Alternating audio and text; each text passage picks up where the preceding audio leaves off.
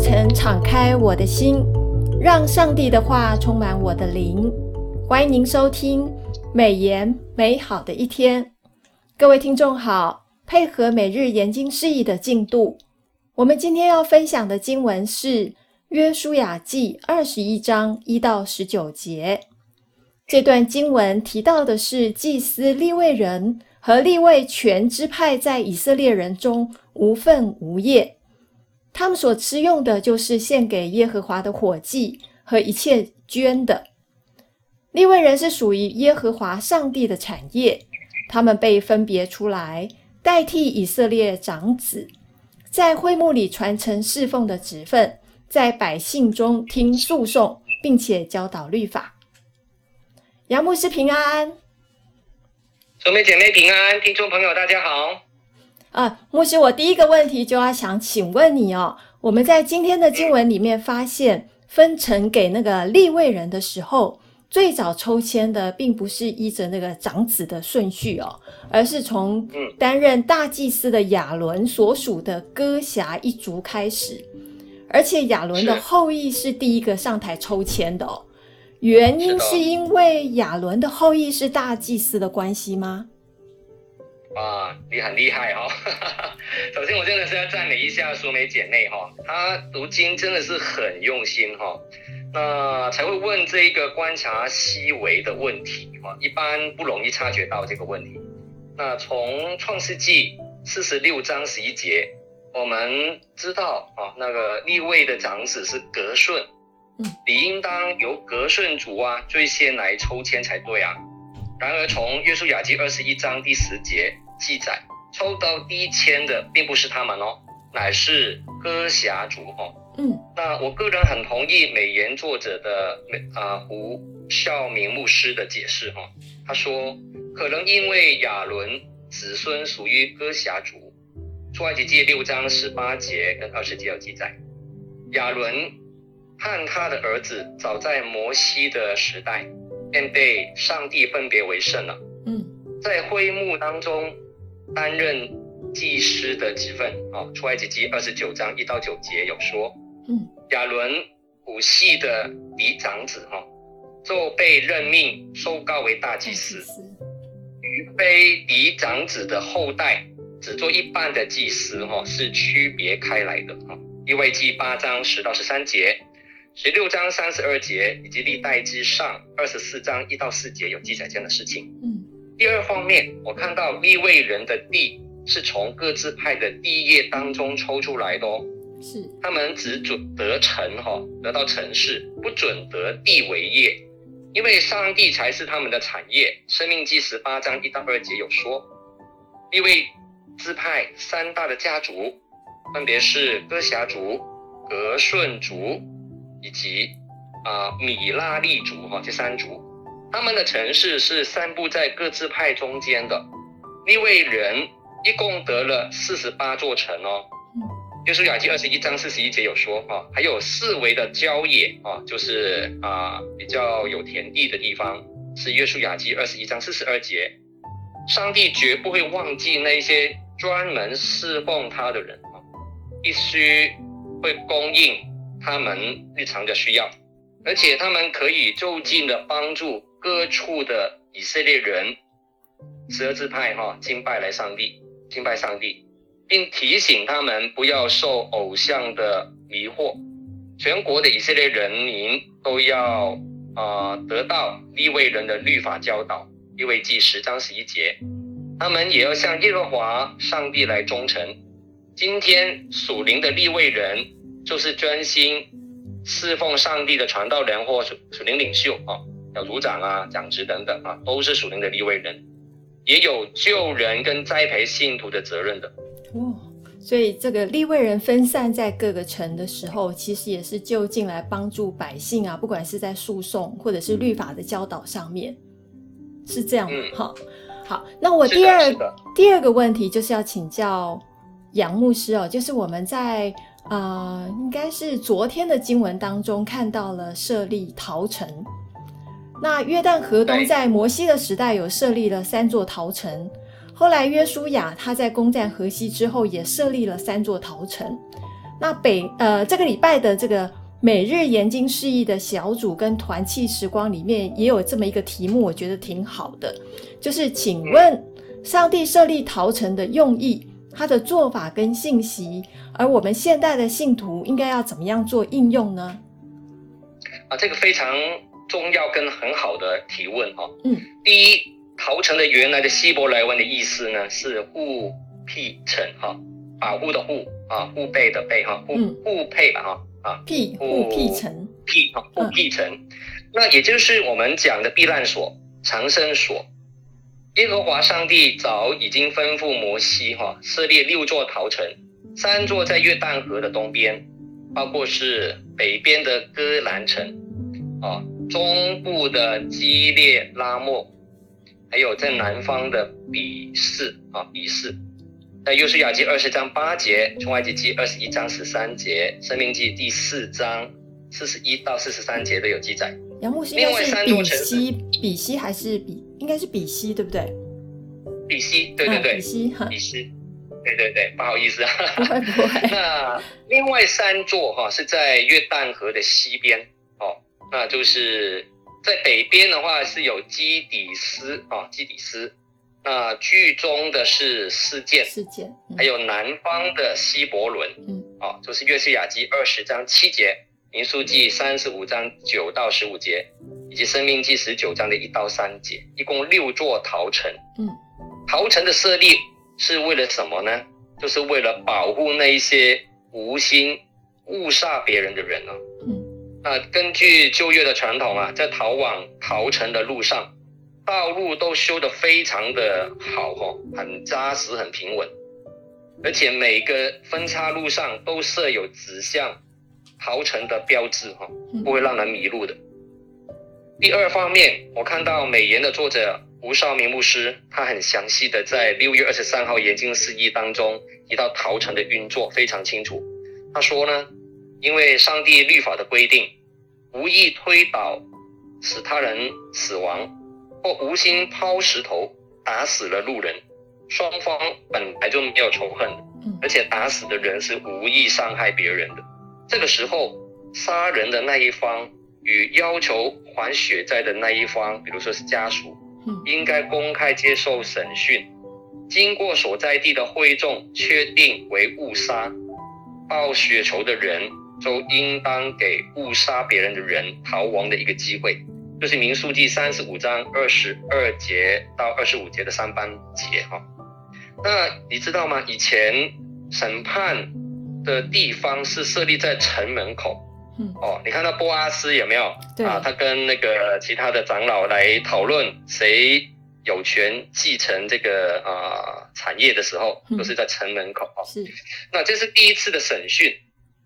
那当定案之后，他是误杀没有错了啊，就会放这个啊误杀别人的人离开这个城，要往逃城的方向走。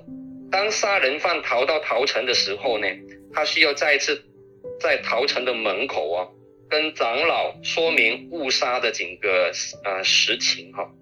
陶城的会众也要需要陪审哈，就像好像是陪审团一样。这是第二次的审讯，经过两次的受受审之后，杀人犯才能够被获准进入陶城来避难哈，躲避血债血还的刑罚。古时候谁是可以啊、执行这个就是。致死的这个啊、呃，这个人呢，就是死亡者的家属哦，被杀的家属，他必须要做执行这个任务。圣经就称之为报血仇的人哦。那而直到大祭司死亡那一年，这一名的杀人犯才可以归回他的本城本家哦。否则他一离开这个陶城，报仇的人就可以有理由可以杀他了，因为他违反规定。而人要接受血债血还的刑罚，《民数记》三十五章二十五节的下半部到二十八节记载。最后第三方面，我看到陶城的意义哈，陶城对今天的基督徒有六个意义，我们就从这个城市哈的名称的意义来做默想。第一个是在啊戈兰城哈，戈兰是河东的，就是靠近北方的哈，那它北边的，它是。喜乐的意思啊。那中间呢是拉莫啊，拉莫是一个高原啊，高原。第三个是比士啊，比士，那它是堡垒的意思。那到约旦河西边迦南地的那三座城呢，啊，最北边是基比斯嘛，哈，它是有圣洁的意思，圣洁。那中间啊是示剑，第五个城是啊肩膀的意思哈，有肩膀可以可靠。那第六个是南部的希伯伦，有朋友的意思。这都是啊，我们归纳这六个意义哈，这个意思呢就是救恩对我们的六种宝贵的意义。不仅是以色列人可以享受逃城的保护哦，外人包括寄居在里面的闲杂人哦，也可以享受这样的恩典。因此呢，逃城也是主耶稣成就救恩的一个预表。今天每一个罪人啊，包括基督徒，都可以来投靠主耶稣的。主耶稣的救恩不单是临到以色列人，也临到一切投靠他的外邦人，包括不分种族啊、国籍、身份、地位。那经文也提到说，大祭司死的时候，那一些在逃城中的罪犯就可以返回本乡了。再无被追讨的危险了。那这样呢？其实一样的。主耶稣是我们的大祭司，他的死成全了赎罪的救恩。今天我们原本都是该死的罪人了哦，如今我们在耶稣基督里面，就不但罪得赦免，而且经历属灵生命的丰盛，让我们都活出哈这六座陶城背后的意义跟恩典。是。我们发现陶城的相关的经文，其实在出埃及记啊、约书亚记，还有生命记啊，还有这个，我记得有四卷书信呃书书卷当中，其实都有写到。那上帝把这个逃城怎么设立，它的用意是什么？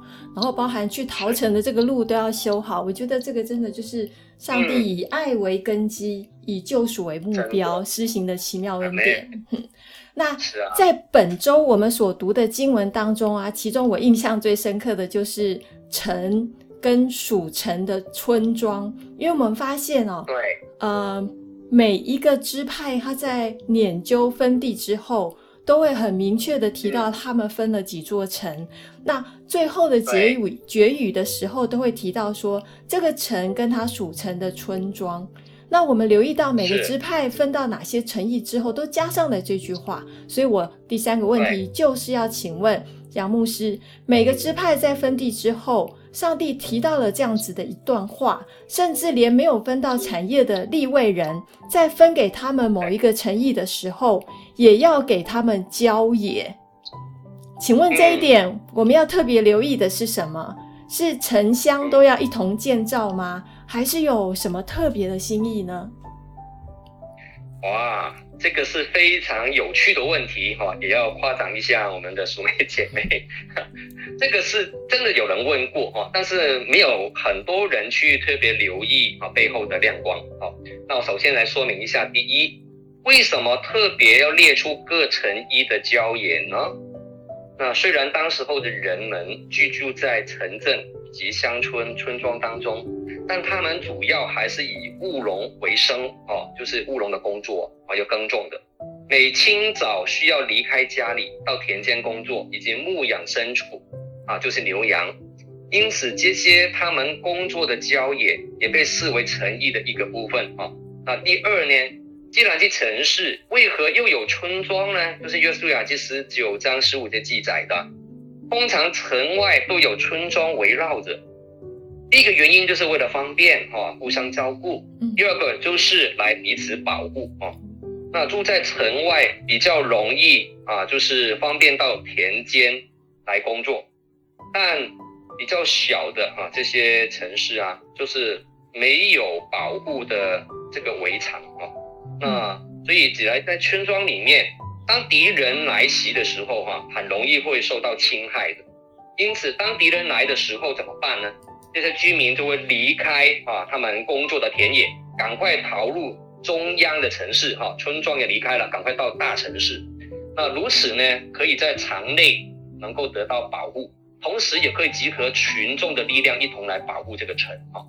那第三，当时候的立位人一共得到四十八座城邑，并有熟成的郊野哈，约书亚记二十一章四十一到四十二节提到的，这是一个相当优优惑的哈优厚的产业。上帝哈绝不会忘记那一些侍奉他的啊立位人，他必丰富的供应他们。如果上帝呼召一个人专职的来侍奉他，如同现在的牧师啊、传道啊、师母啊哈等等，他就不必担心生活上的需要跟安全。上帝必负他们的存责啊，那，去供应他们，保护他们。那今天的新约时代，每一个基督徒都是祭司了哦。那所以我们每一个基督徒啊，都是广义的立位人。我们要成为立位人，是上帝的恩典跟拣选的结果。嗯，是的。其实我们在约书亚记里面得到很多不同的看见哦，特别是。呃，这卷书信其实，呃，这卷释义的作者是胡少明胡胡牧师，胡牧师也一直提醒我们怎么样来看这卷书信，因为这卷书其实不是那么容易读，特别是有关于时间啊，还有地点，特别是地名跟城名特别的多，所以其实胡牧师还特别另外在录制了呃三集的影片，希望能够提供给呃每日研经释义的读者更多的看见。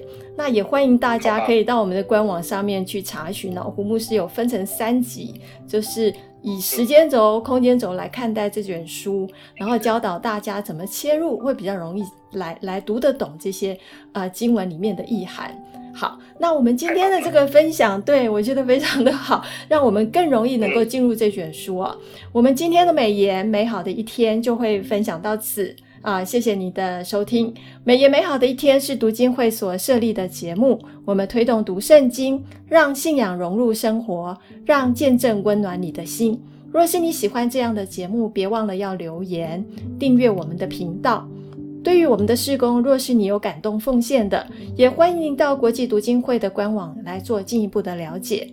愿上帝的话语丰富充满我们的生活，使大家福杯满溢。